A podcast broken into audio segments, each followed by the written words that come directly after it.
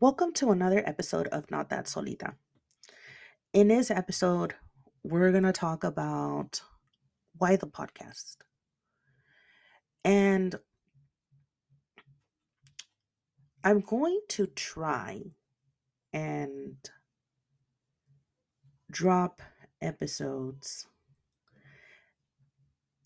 at least bi weekly. As you know, sometimes life gets in the way. And in that first episode, if you didn't notice, I was sick. I was congested. I had a cough. And thankfully, I was able to make it through the entire episode without coughing. That was a plus. But I do want to give you an overview as to why I decided to begin this podcast. And also acknowledge some of the things that I discussed in that very first episode. So let me begin why the podcast. So I had the idea for something like this a couple years ago. I wanted to tell my story, which is something that I try to do in my own academic work. Tell my story. Before I begin anything, I begin with my story. I feel that I am more genuine. We become more we we are more genuine with what we're doing if we always start with our own story, which ends up explaining why we do things. So, as I said, I wanted to tell my own story. I am tired of others telling the story of someone who's crossed the border. And there's a few caveats about that, which we'll get into in other episodes. But for now, I wanted to reclaim my story, as I said. And within that story and the title of the podcast, I let you know that I've never been that alone, even though, even though at times that's how I've felt. And in that first episode, I let you know I I I I opened up. I was as vulnerable as I've ever been with people that I don't know. And I did it because I recognize and I realize that there's others out there who might be going through the same thing. They it might not be the same exact thing, but you can relate to what I was going through.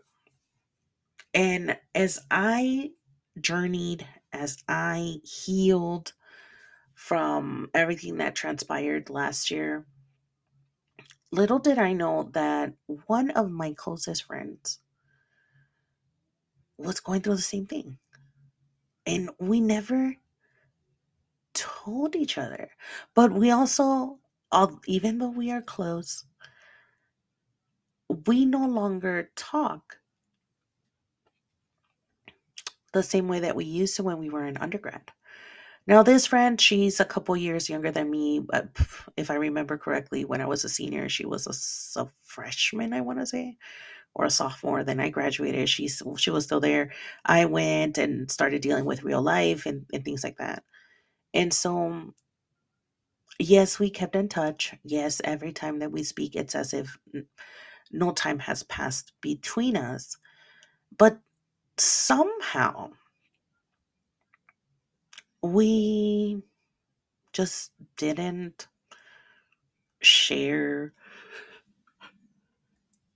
the struggles that we were going through. And so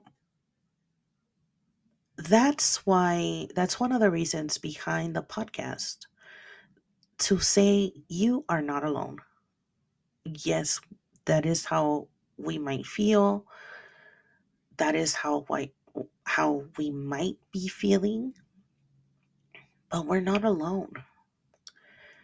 And I also want to honor all of those people who have journeyed with me from a very young age up until now. And of course, some of those people are no longer with me, not because they have passed away, they just had to make an appearance in my life.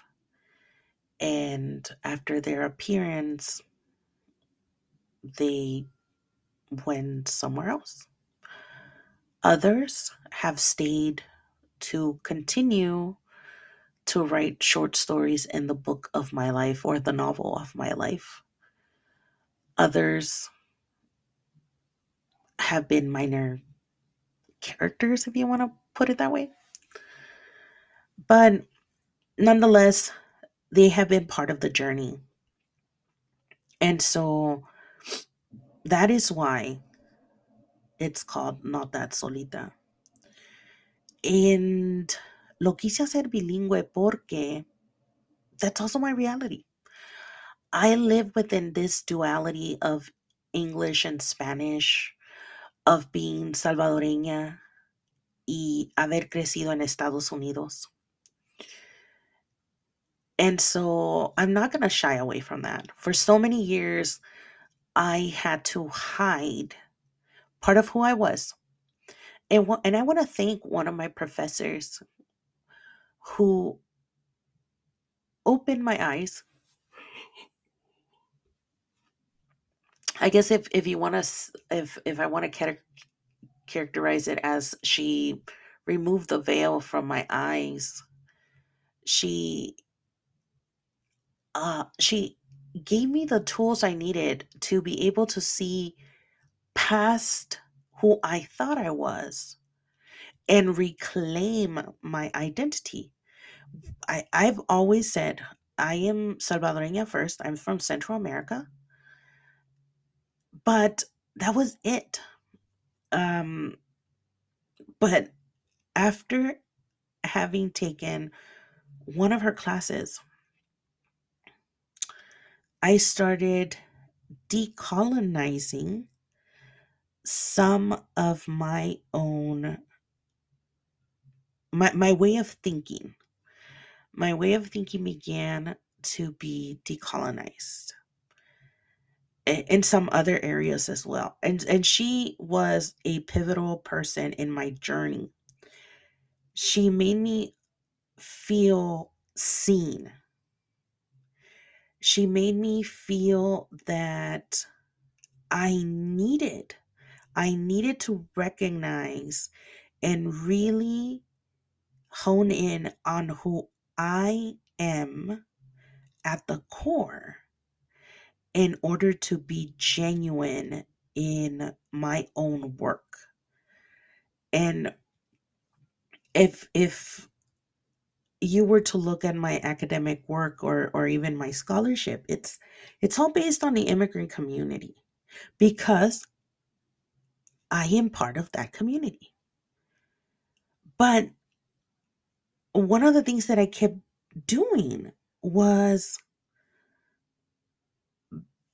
viewing them as as pobrecitos as people who needed help and and somehow i was going to save them or help them in in this saving kind of manner. And no no no no no. Boy was i wrong? It's a matter of giving them the the skills the tools the resources so they too can thrive. And then we can continue building these ladders for the for the generation that's coming behind us. In this way we are never alone en nuestro caminar, en nuestras luchas, porque lo estamos haciendo juntos, lo estamos haciendo para mejorar el futuro de las generaciones que vienen detrás de nosotros. And so, in that sense, there's also healing. Um, for me, it, was so, it, one, it was eye opening but also being able to reconcile a lot of the things that my parents grew up with that were considered, I don't know, taboo or no nos. You're like, you do not do that. ¿verdad? Eso no se hace. And for example, um, I developed anxiety, and I'm not gonna go into into how, but I developed anxiety, and I couldn't sleep. I I was it, it was it was that was it was so dark. Um, this happened a couple years ago now, and I don't know how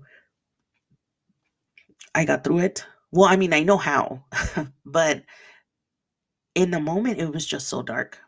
And so I went and I told my mom, Mom, I think I need help. No, eh, eh, you know, like, Mommy, esto me está pasando, ya fui al doctor, me, el- mi doctor cabe- de, eh, cabecero, y esto es lo que me está dando medicina, y yo no quiero esto, yo no quiero, I've always been afraid of pills, so I didn't not want to do pills. And she says, okay, pero ¿qué has pensado de ir a ver a un, a un psicólogo? And I was so shocked. I was, I had thought about it, but again, that that's so uh, within the Latino community. Actually, I won't generalize. Um, for many Latino families, this is tú no, porque no estás loca. Eso es para los locos. Si estás loco, estás loca, right? And so, but no, my poor mommy, she says, um, ¿quieres que te acompañe? Ya sabes a dónde. Am, pregúntale a una de tus amigas, tal vez alguien te puede referir a alguien. And she she didn't make any any of these remarks that I had been prepared to fend to you know to uh fend off or things like that. No, she just she just said, ¿Quieres que vaya contigo? And and I said, No, mami, yo yo voy solita, ya hice la cita. And um I came back, I told her how I went, and she was just glad that I was able to get the help that I needed. And and we spoke about it days after um that yeah, if she would have said that to her parents, they would have said, Pues, que estás loca o qué? You know, because because we do not go to a psychologist or a psychiatrist. We we just do not do that. And so that doctor has been part of my journey as well and on a, on a different note. But we need to work towards uh, making that acceptable, right? Um, maybe trying to help our parents understand that mental health is a priority. So many of us have uh, traumas from different things. Um, like I said, generational traumas, the way that our parents were raised, very hopefully was very different than how you were raised because they didn't want to raise you the way that they were raised. And for me, thankfully, that was the case. My mom did not want to raise us the same way that my grandma and my grandpa raised her. And when I introduce my mom to my friends, I always say, you know, a mi mami le gusta dar muchos abrazos y besos y toda la cosa. Así que por favor, you know, if you're not into it, just um, let me know so then, you know, when my mom meets you, she knows to just, you know, be a little more gentle. Up till now, nadie, nadie me ha dicho, no, yo no quiero que me abrace tu mamá, right? Everybody, my mom is such a, such a loving person um, that she, she just exudes love. And I think that's what's helped my own healing journey along the way. Having someone that I can go to. She really is my best friend.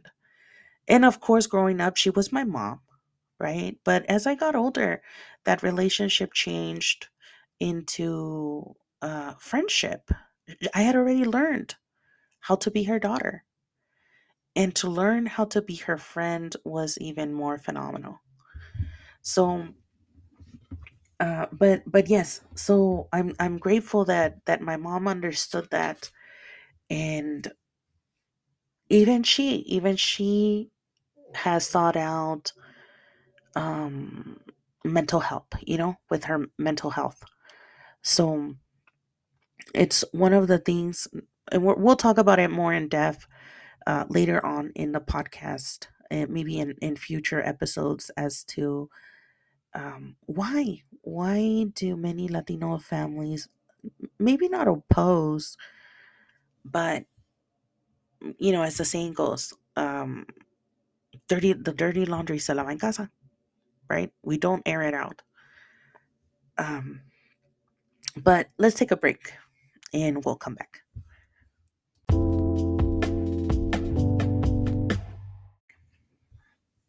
so we're back so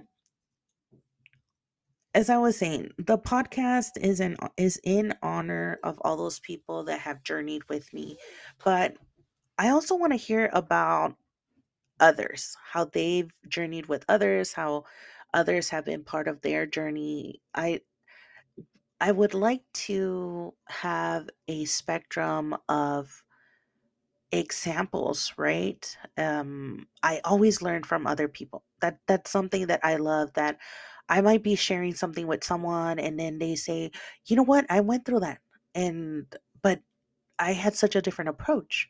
And so, you know, as soon as they say that, or or they say, "Well, that's not that." I I had I found other solutions, or maybe they got stuck, and what I said helped them become unstuck, or maybe I'm stuck and whatever they said helped me get unstuck. So, vamos a hablar con otras personas y que nos cuenten sus historias, que nos cuenten cómo han venido sanando y también qué, qué es lo que los mantiene en, pie, porque es tan difícil to just give in, to just feel defeated and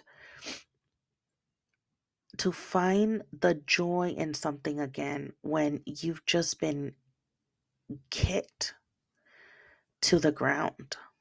And now, for me, my faith has been something that I hold on to with dear life. My relationship with God over the last year has only deepened. And as I said in that in that first episode, I don't know what would have happened if I didn't have that relationship with God. And I, I know that that's not everyone's uh, way of thinking or your cup of tea, but for me, God is not just my father, he's he's my friend. And I seek out his help. And so we're going to see with the conversations that we have with other people, we're going to see why uh, or where where they find themselves, right? Um I I like to hear where others stand, how others have dealt with different things. And how they continue to move on how they where do they get this hope from? And and i'm that type of person that life can knock me down and knock on wood i am the type of i will continue to see things as glass half full. I i it makes me sad it makes me feel heartbroken when i f- see someone or i hear someone or i hear someone tell me that they're having such a hard time and and they've already given up and and i wish i wish that i could give them the energy to continue going whatever it is that they need so they can continue moving forward right? So i will try i will try to drop episodes um maybe bi-weekly um because this will also serve as a cathartic way for me to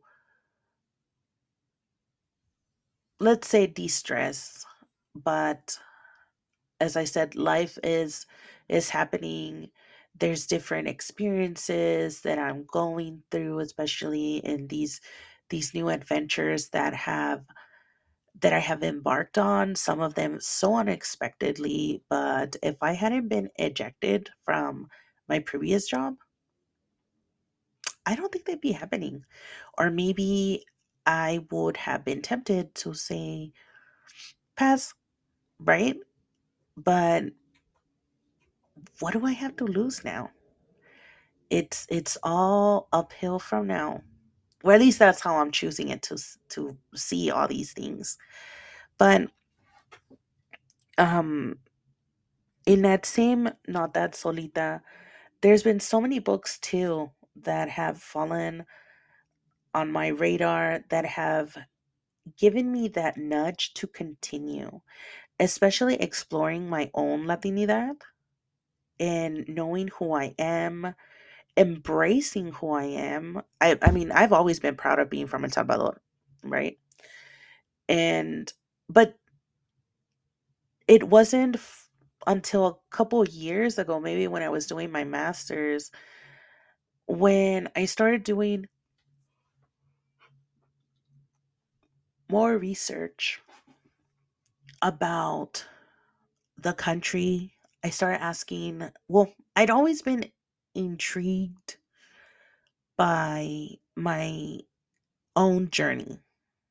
And I was only one, one and a half when my parents decided to leave El Salvador. And for those of you that are familiar with the history, or for those of you that are not familiar, um, the El Salvador went through a civil war, and so many people murieron many people had to flee, whether they fled to the neighboring countries or se vinieron para Estados Unidos. And, and you can read some of these stories.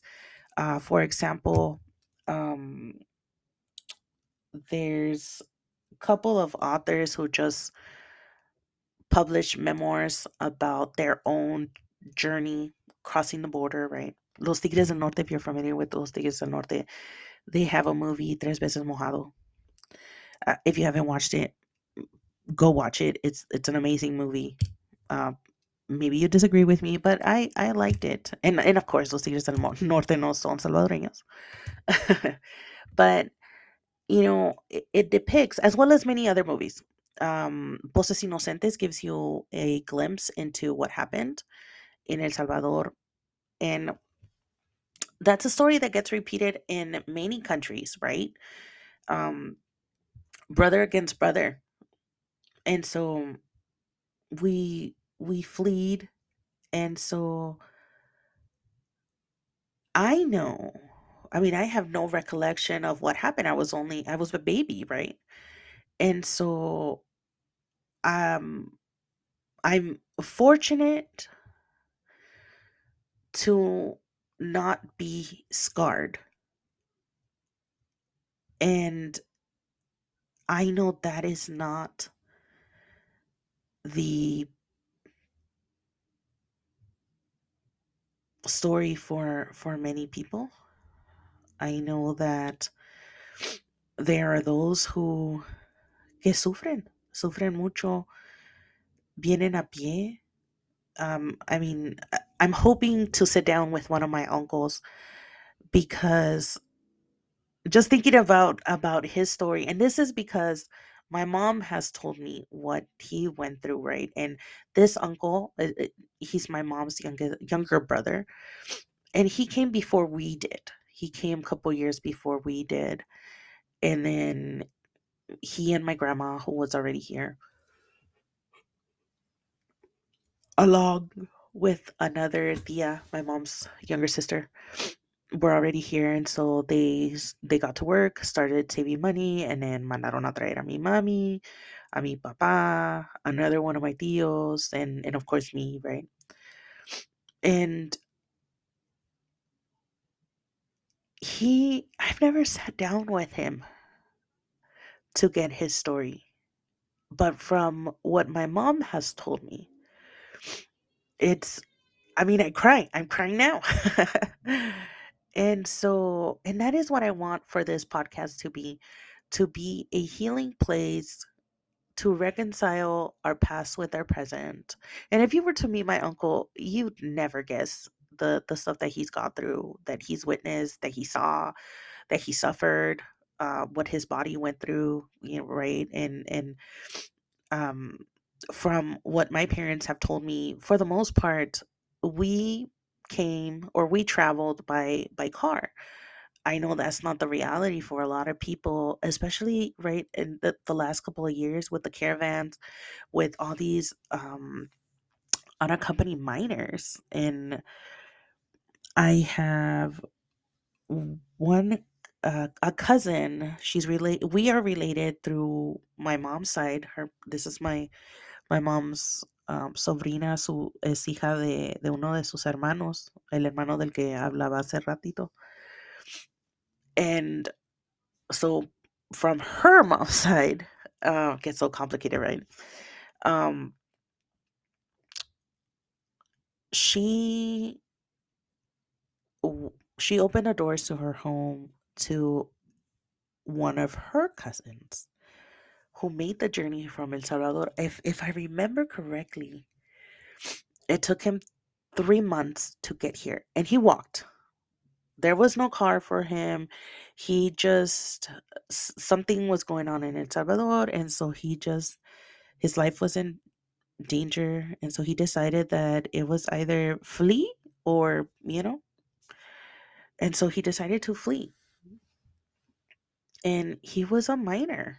He was a minor, and thankfully, he was not one of those who got caught and was put in those cages that became so infamous a couple years ago. But and and he was he was in his late teens and that experience is gonna stay with him. And there's so many people like that, right? Whether they were adults when they crossed, whether they were teenagers, kids, um this this same cousin who will be on the podcast in a couple of weeks. Um I don't know if she if we talk about it. We we've talked about our journeys, right? And there are things that she remembers, other things that she doesn't. And we always make fun of her. and because or we made fun of her because whenever we would visit each other, for the most part, everybody's eating egg for breakfast, right? We, we, we call huevo estrellado, huevo frito. Um, but she never, she would never eat it. And I remember this one time, I asked her, I said, Jessie, how come you never eat your eggs? And she just kind of shrugged, right? And then later on, like I kept pressing her, like, what? ¿Por qué, por qué no te estás comiendo los huevos? And, and I, I delivered the same line that my mom always delivered to us. Tantos niños que se están quedando, que no tienen que comer y tú aquí, you know, desperdiciando el huevo. And and then she told me, she said, well, Christy, when we were coming, that's all we ate. I don't want, yo no quiero volver a ver un huevo. And to, to this day, my cousin will not eat an egg. There's something else to it I can't remember, but uh, uh, we'll talk about this when when she's on the pad and the, on the podcast. But um, for me, this whole reality of being an immigrant, of this duality of vivir aquí, vivir, crecer aquí en Estados Unidos as opposed to El Salvador. And I sometimes think about that. What would have happened if we would have stayed? I, right now, I'm in a doctoral program. Would I've gone that far should we have stayed I yeah. I mean, my mom only went to sixth grade and then she just went to work with my grandpa, with my grandpa. So would that have been me? Would that have been my brothers and sisters? I don't know. I I don't know, but I am fortunate. I am grateful.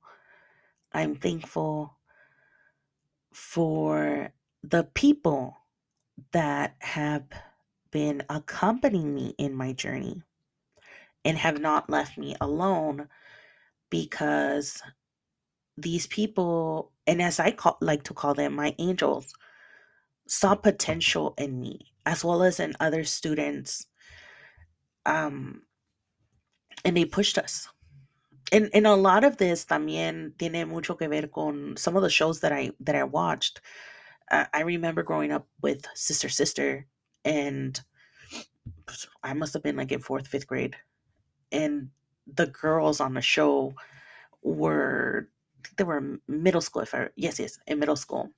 And then they started high school and they were talking about the PSATs. I didn't know what the PSATs were, but I knew that when I got to their grade, I needed to find out what these PSATs were. I needed to find out what the SAT were uh, because I had to take them because it was in on the TV. These girls were were getting ready for that, right?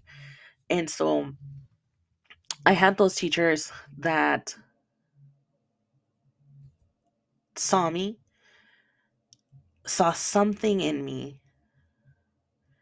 and continued to to push me. And again, this will be a conversation that I will talk about with Jesse when um, when when she comes on because Jesse's only a year older than I am. And for whatever reason, we both ended up uh, in the same grades, different schools, same grades, uh, but different schools. And the way that I was pushed towards higher education was very different than hers.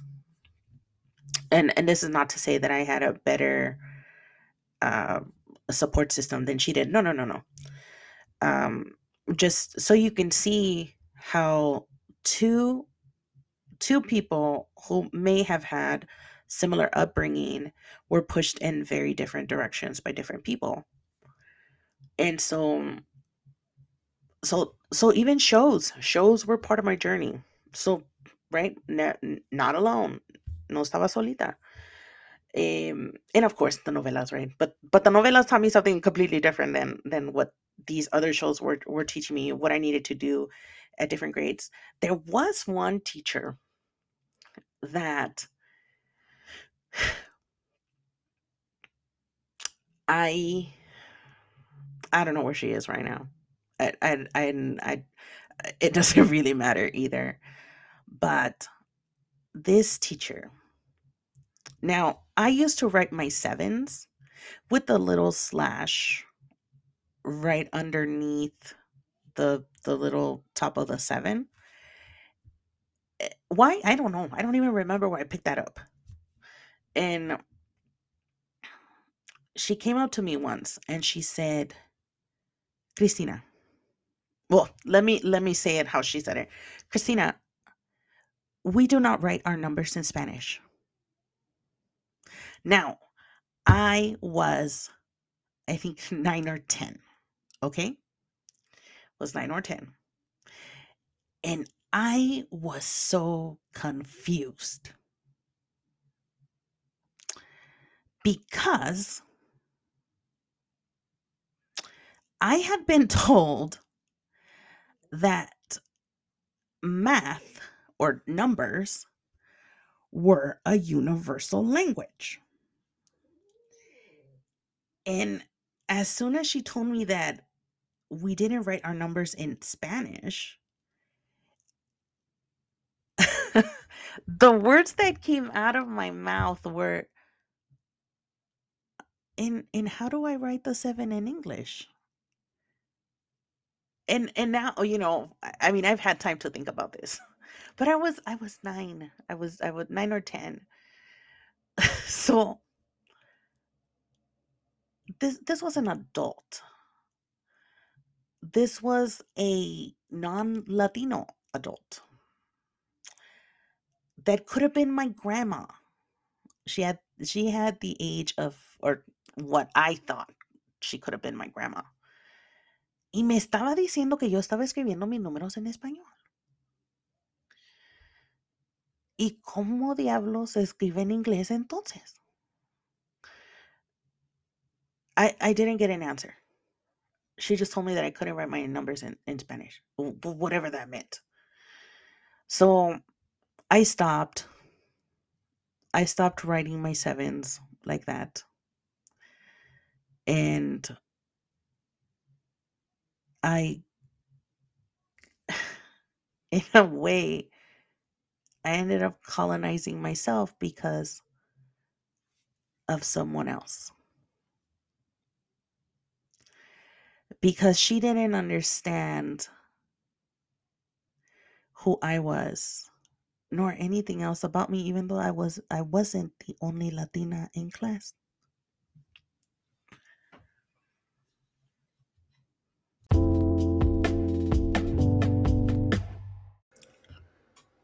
So, colonizing myself by listening to this teacher and writing my sevens how I write them now. You know, you start at the top and on the left hand corner, move over to the right, and then come down. And, you know, that stayed with me, that marked me. And up until that grade, I was in fifth grade, I had had Latino teachers.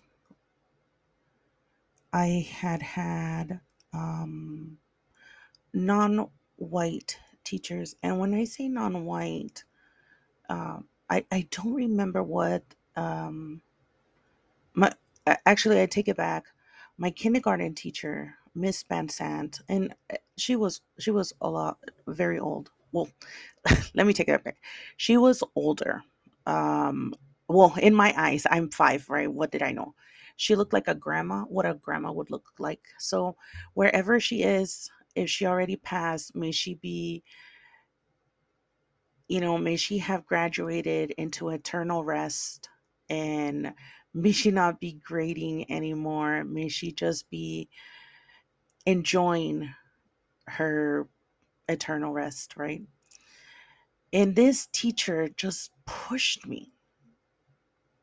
She pushed me. I was coming from a Spanish speaking household and I was starting uh, kindergarten, preschool. It, I don't remember too much, but I believe it was bilingual don't remember the teacher. I remember my mom coming and she would sometimes help in the classroom and she would help my sister.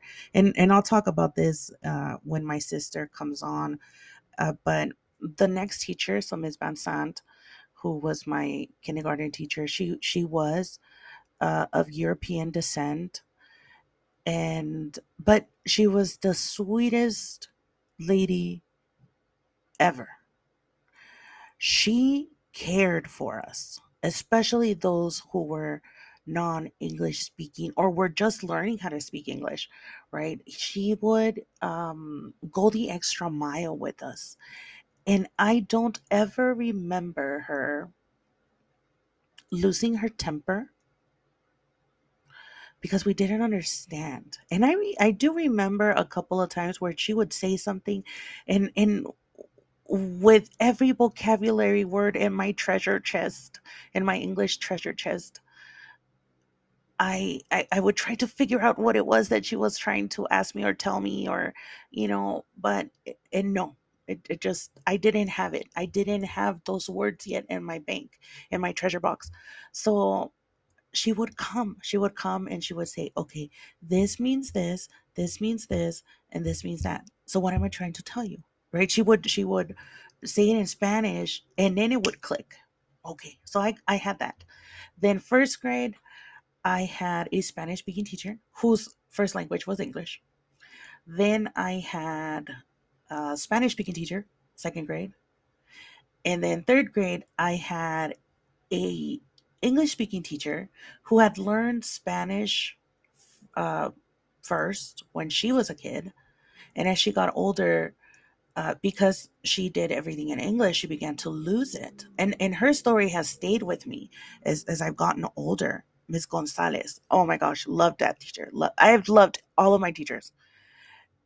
Even that fifth grade teacher that made me question who I was.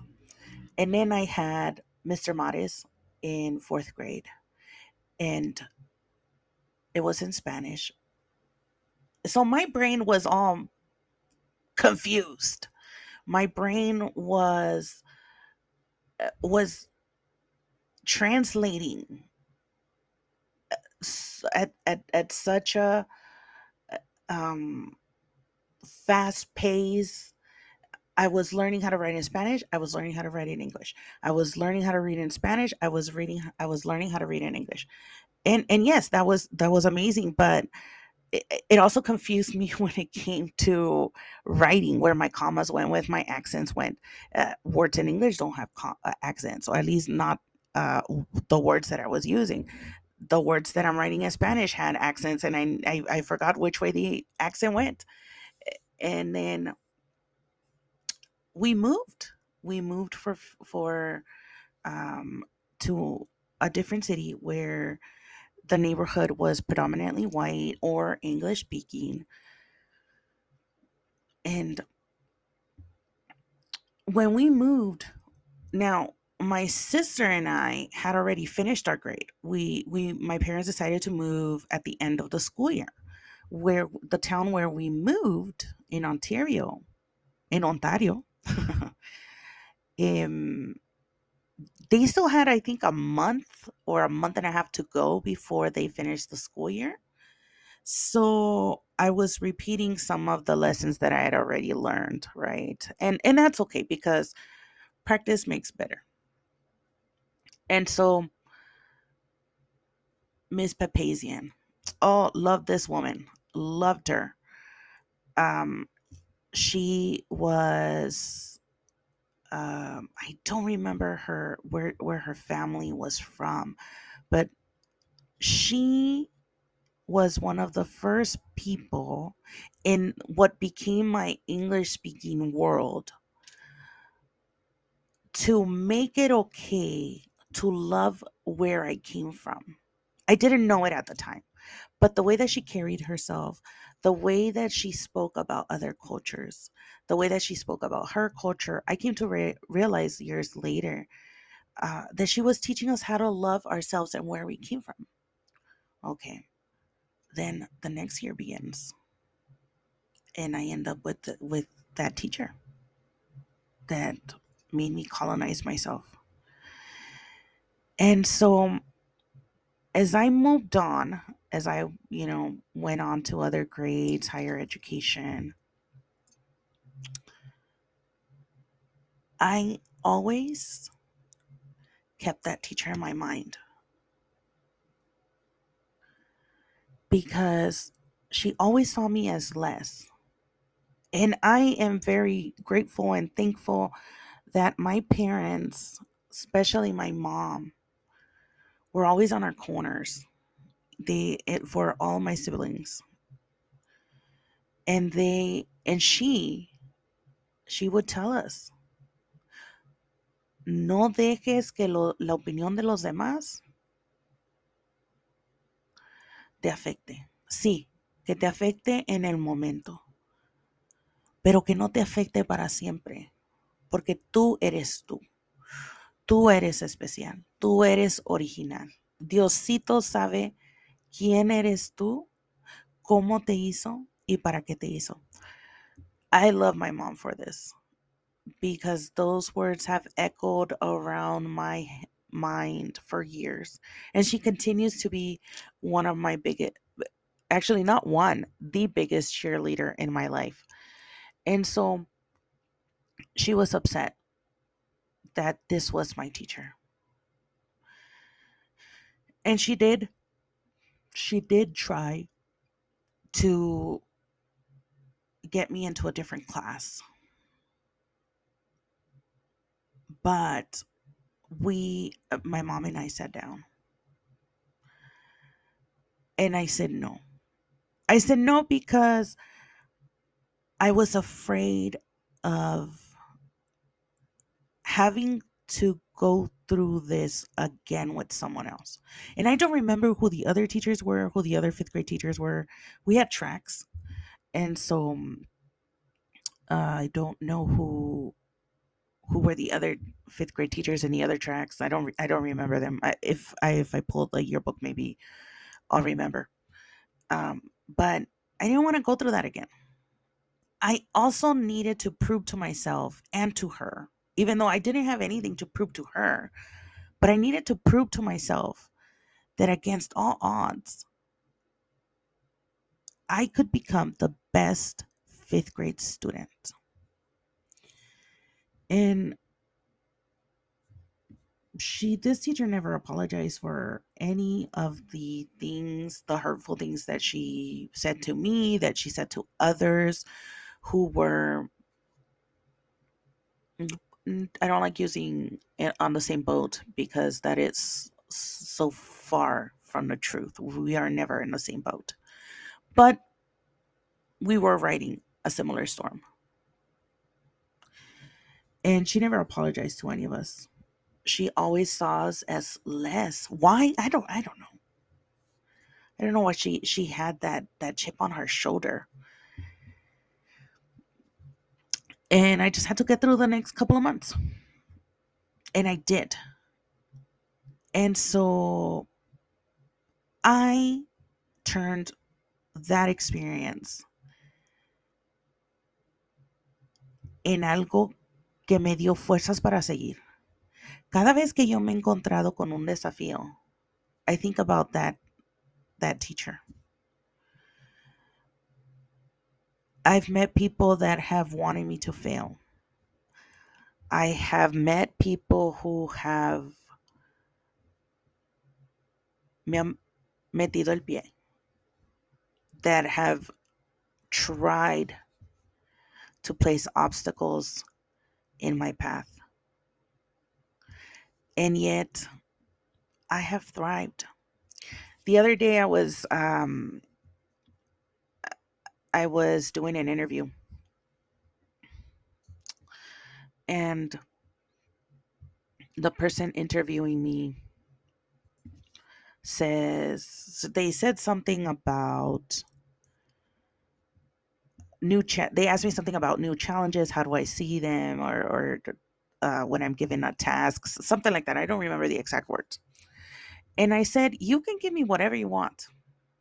And even if i don't know how to do it i'm going to figure out a way i'm one of those i'm going to figure it out uh, maybe i'll go to google maybe I will text someone and someone who I know knows how to do whatever it is that I'm being asked, or maybe someone at work knows. I don't know. But put me in a corner. Try to corner me. And I'm going to tell you to step aside and watch me thrive. And and I will always say the only reason for me, okay? Estamos hablando de mí. The only reason that I have the strength to continue in my path, de no agüitarme, de no dejarme vencer, es porque yo me, me he aferrado a esa cruz. Se la he entregado a Jesús.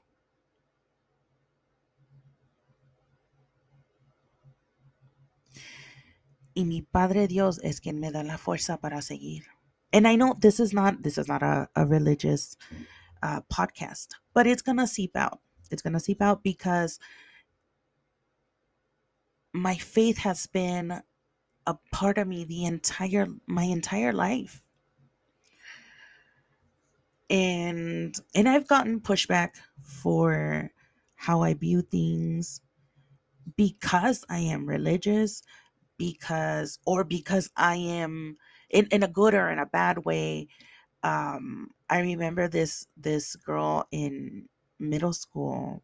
She used to call me a Santurrona. I didn't care. Well, yeah, it hurt. It hurt in the moment, but you know what? I I had God on my side. I've have I have had God on my side. And I always tell him, never let me stray too far from you. Never. That is the only way that I've been able to overcome, de sacar fuerzas, de saber dónde, porque hay veces donde la verdad es que no sé ni cómo se cómo echar para adelante. As you heard in my in the very first episode that I released, last last year was was so hard and I felt alone, even though I wasn't. And all because of people like that fifth grade teacher. Either they se alegran al ver a la otra persona derrotada pasando eh, pruebas, no, no lo sé. Para mí es my journey, you know, the way that I come into contact with others. I know that I'm going to affect them in some way. Maybe not forever, but in the moment.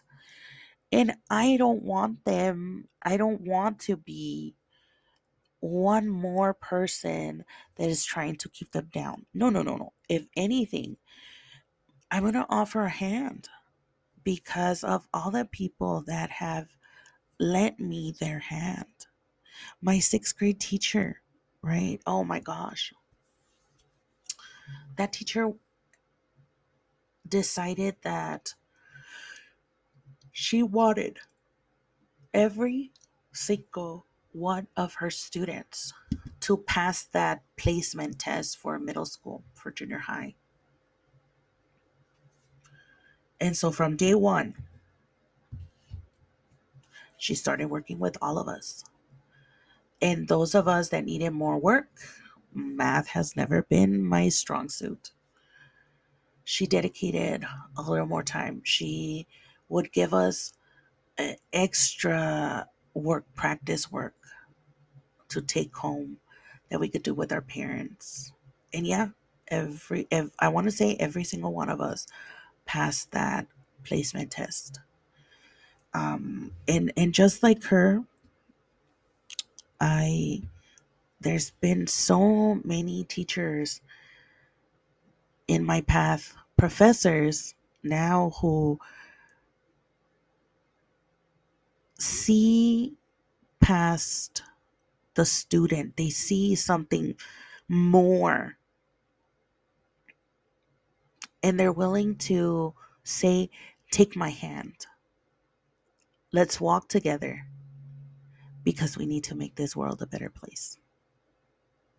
Regardless of the field, hold on to those people that make your journey less of a struggle, whether it's your family, your friends, teachers, uh, sometimes our uh, our colleagues, the people that we work with,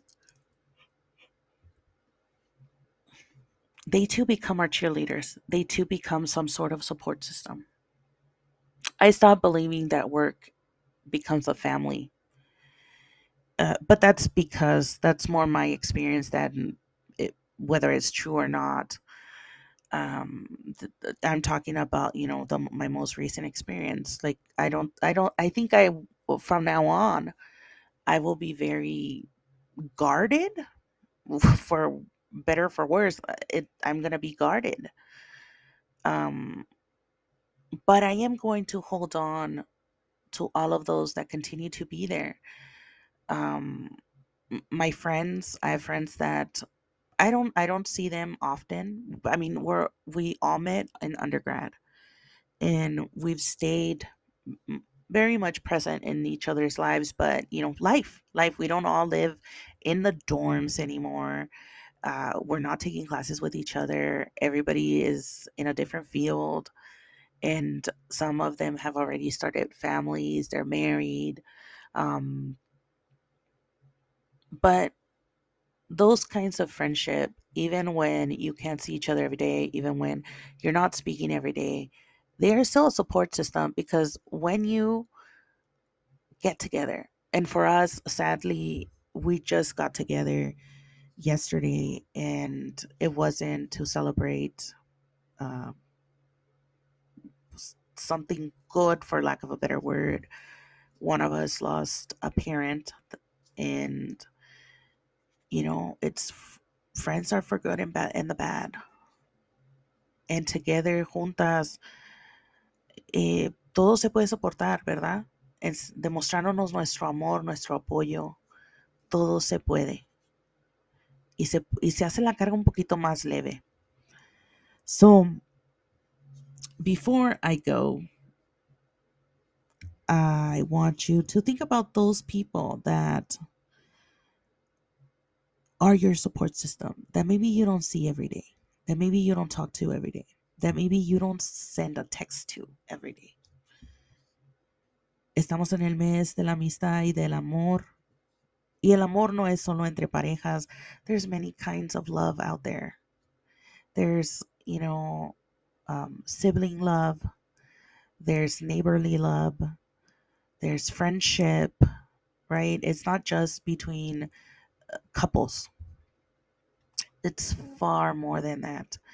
And so, en honor a, a ese día que ya se aproxima, let those who are your pillars, your village, let them know that you appreciate them and and thank them. Thank them if you've never said thank you to them.